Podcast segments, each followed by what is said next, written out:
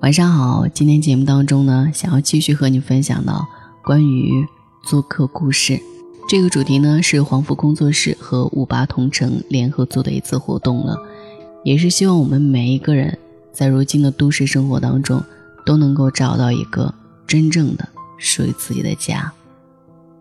再一次感谢投稿的所有听众们。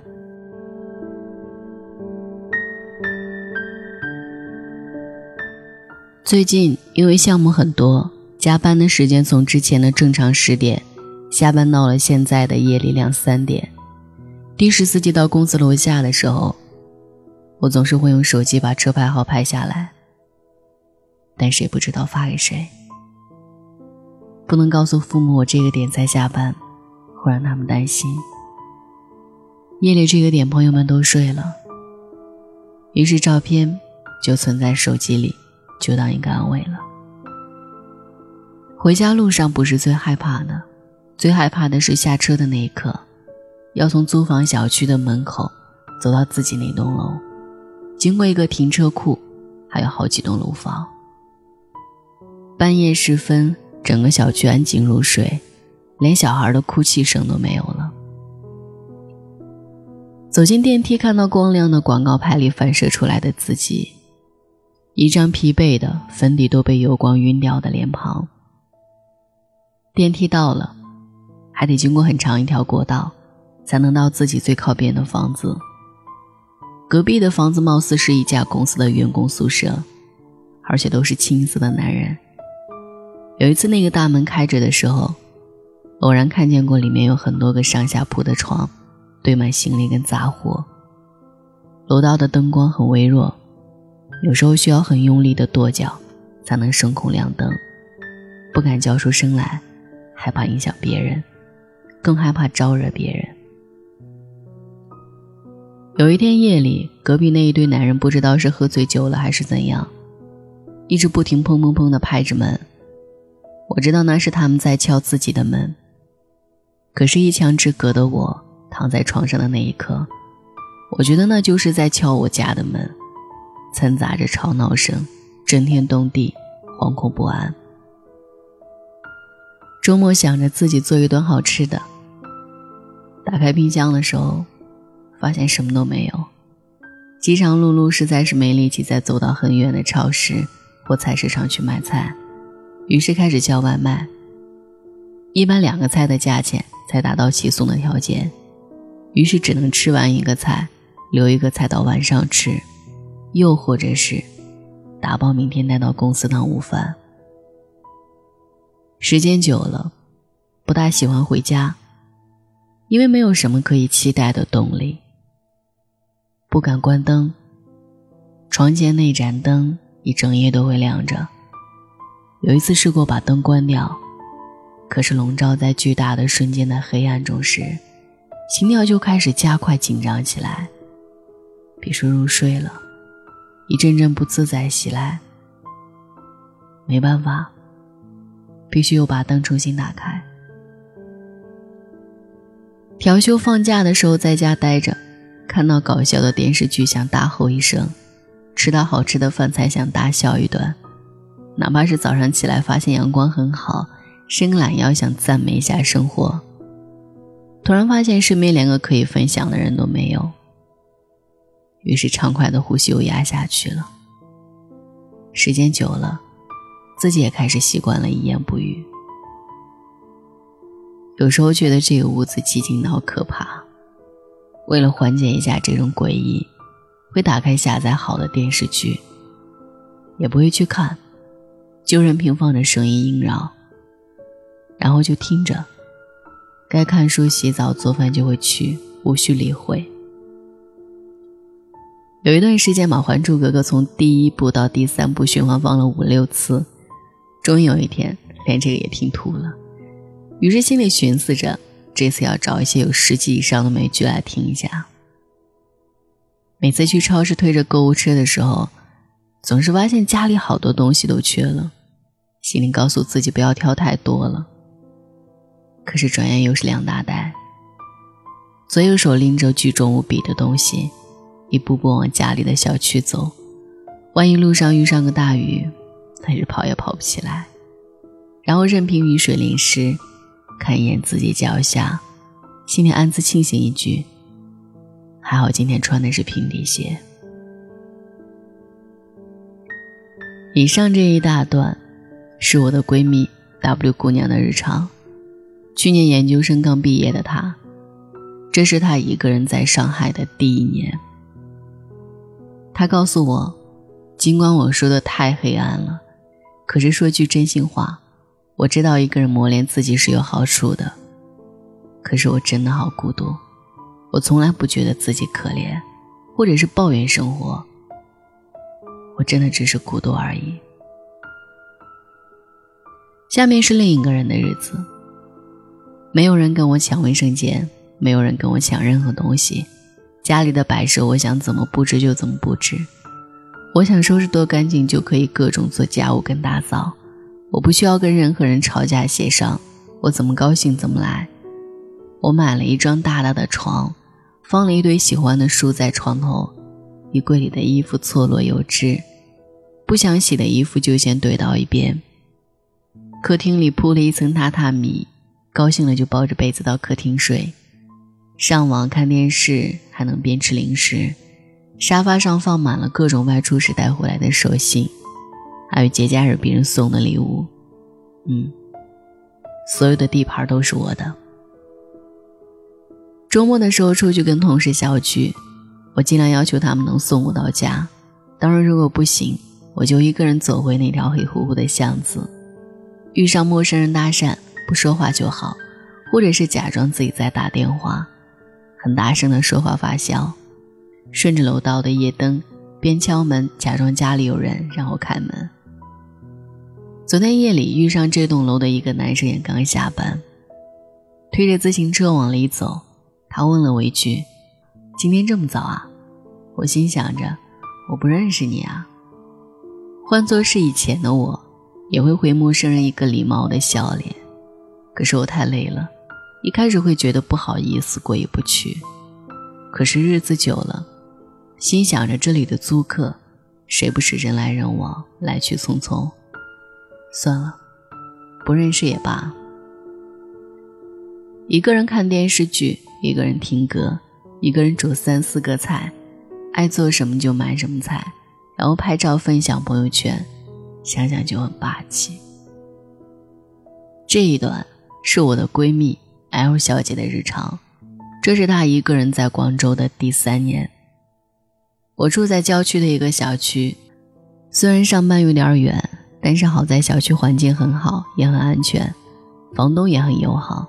家里有什么电器坏了。我去找工人修补好，然后告知房东，他下个月就会在房租里少收我一些钱就是。刚开始的时候很糟糕，不会做饭，平常下班的时候也不想回家，到处找同事出去吃饭，周末的时候能找朋友出去玩就出去，这样吃饭的问题就解决了。可毕竟每个人的生活不一样，遇上没有人陪同吃饭的日子。就在公司楼下随便将就吃一点儿，周末更不用说了，叫外卖过来的菜很不好吃，我将就着吃几口就没有胃口了。有时候觉得很是可怜，别人的假期是欢喜，到了我这里就是郁闷跟担忧。如果我跟别人说我很喜欢星期一去上班，估计会被人打死。可是真的是这样，家里饮水机没水了。我一定要拖到周末白天的时候才打送水电话。送水工上来的时候，我要把电视剧的声音开得很大声，然后穿上一身很丑的运动服，蓬头垢面的开门，尽量准备零钱，不给更多交流的时间。遇上生病的时候尽量买药，能不去医院就不去医院，在家好好睡着就行。我曾经去过医院，一个人拿挂号单等候叫号。进去给医生，然后出来又是排队交钱，然后排队拿药。我是个害怕医院的人，尤其是一个人的时候，看着人来人往，产检的孕妇、生病的姑娘、体弱的老人，身边都有人陪伴，我就在这拥挤的嘈杂声里，忍着头痛的无精打采，等候各种排队。一般到了这个境地，我即使是普通的小感冒，也会被奔波成一场大病。家里试过放很多的零食跟干粮，想着夜里饿了的时候能缓解一下，可是很多时候也吃不下，因为泡面快吃吐了。最欢喜的时候是换被单，买了几个颜色的四件套，每个月一洗。每当散发着洗衣液香气的被单铺开。还有着阳光晒过的味道，也就这个时候，我才觉得这个屋里多了一点鲜艳的亮色。这一段是我的同事 Y 小姐的日常，这是她一个人在深圳的第五年。忘了说了，这一段应该是 Y 小姐在深圳前三年的日子。去年的 Y 小姐已经开始每天夜里回家熬上一把小米粥。放凉了，打包第二天带到公司。下午快下班的时候，就当做晚饭吃。他开始买一些半熟的菜回家，用锅热一下。他还买了一个汤锅，周末的时候扔一根骨头、几节莲藕或者玉米进去就好。前段时间煮蛋器也到了，他说可以给自己熬粥配鸡蛋，终于有一顿像样的早餐了。即使是煮泡面。他也开始学会加一把青菜，或者是切一根黄瓜。周五的时候下班，他会提前确认好周末是否有人陪他逛街。如果没有，他会去家里楼下的农贸市场买好周末的菜，也会买好一堆爱吃的水果。说到吃水果这一点，他是绝对不会心疼自己的钱，因为他说这是他最喜欢的一部分，所以他愿意多花一点钱，换取自己的一场高兴。平时遇上同事聚餐，他会习惯性的喊服务员帮忙打包，说可以留着吃晚饭，或者回家煮面的时候加菜，这样又可以解决一顿。他开始上淘宝买一些漂亮的桌布，给床头的柜子铺了一张类似的白纱。周末的时候买上一束百合，插在花瓶里用水养着。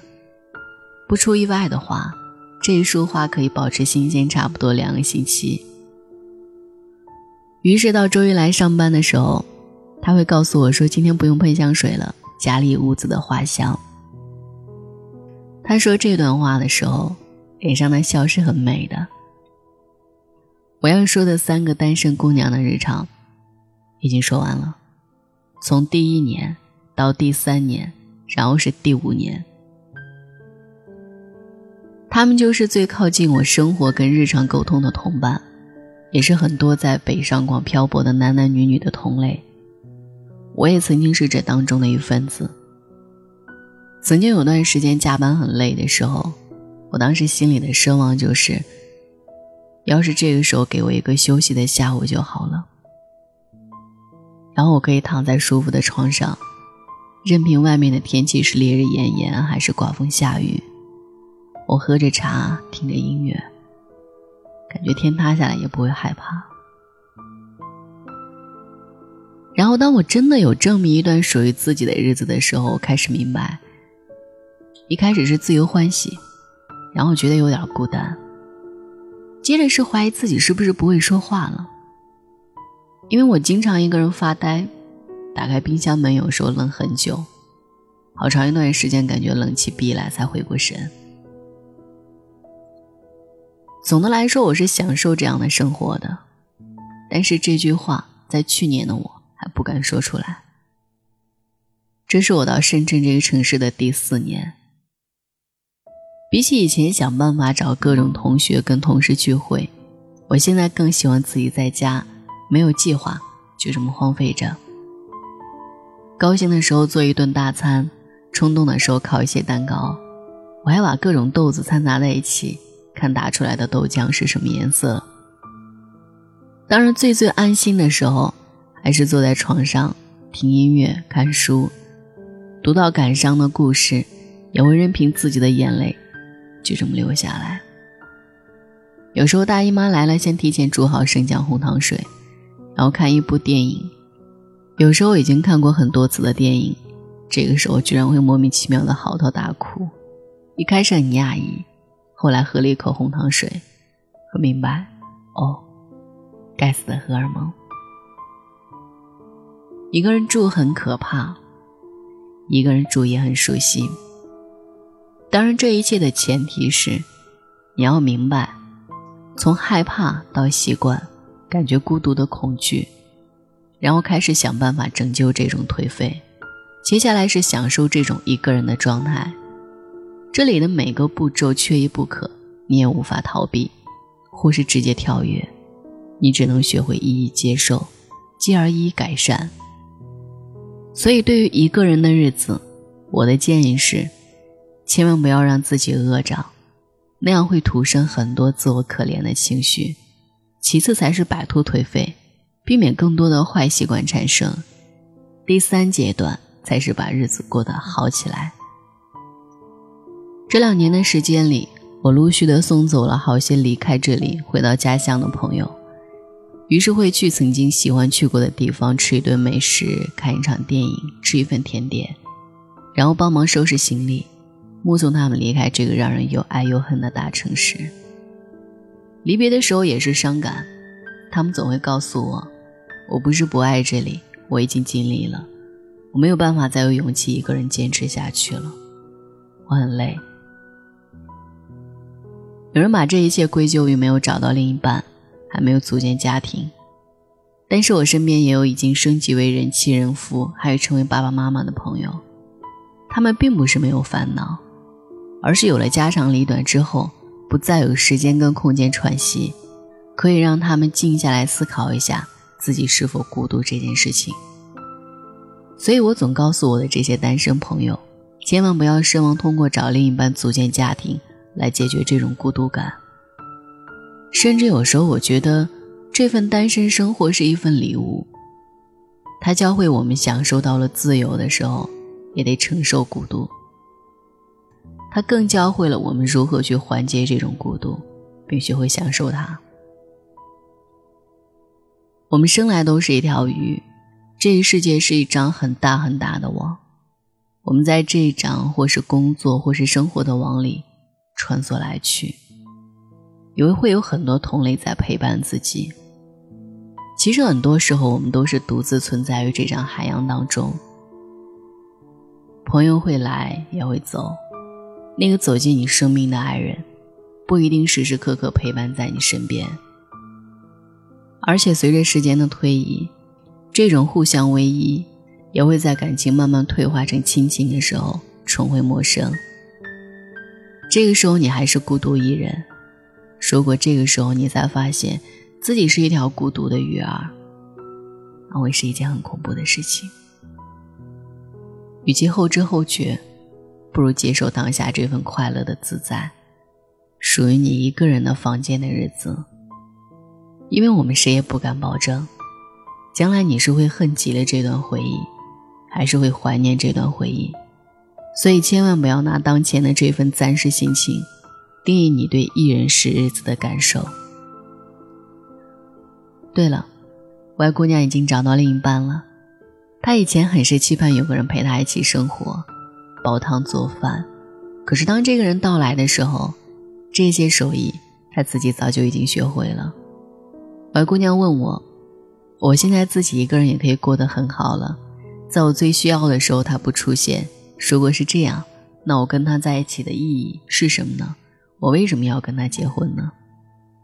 我回答说：“我们这样倔强的姑娘，如果真要让我们决心嫁一人，那一定是我们修炼到这个境界了。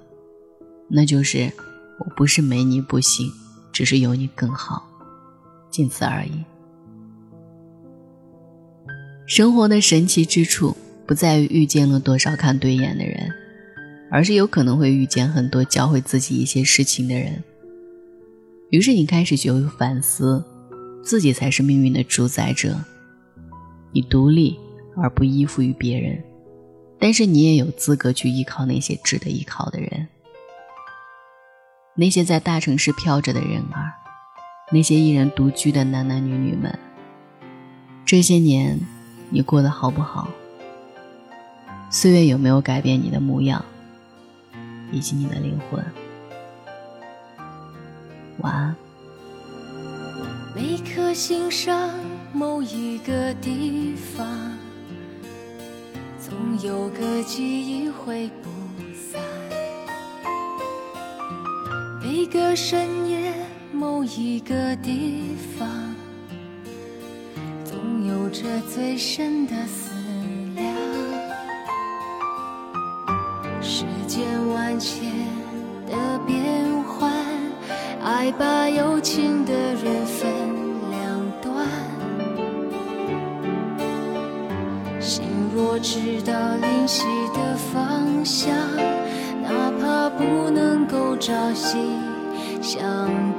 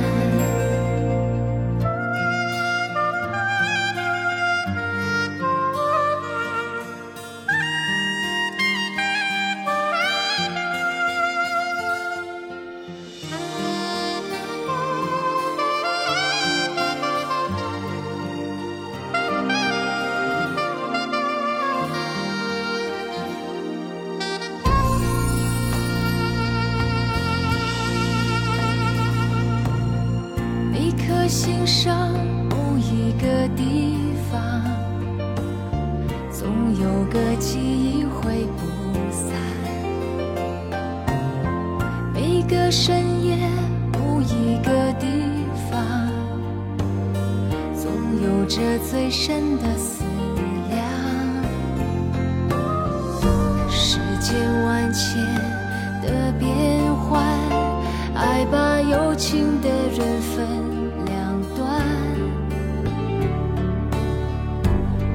若知道灵犀的方向哪怕不能够朝夕相伴。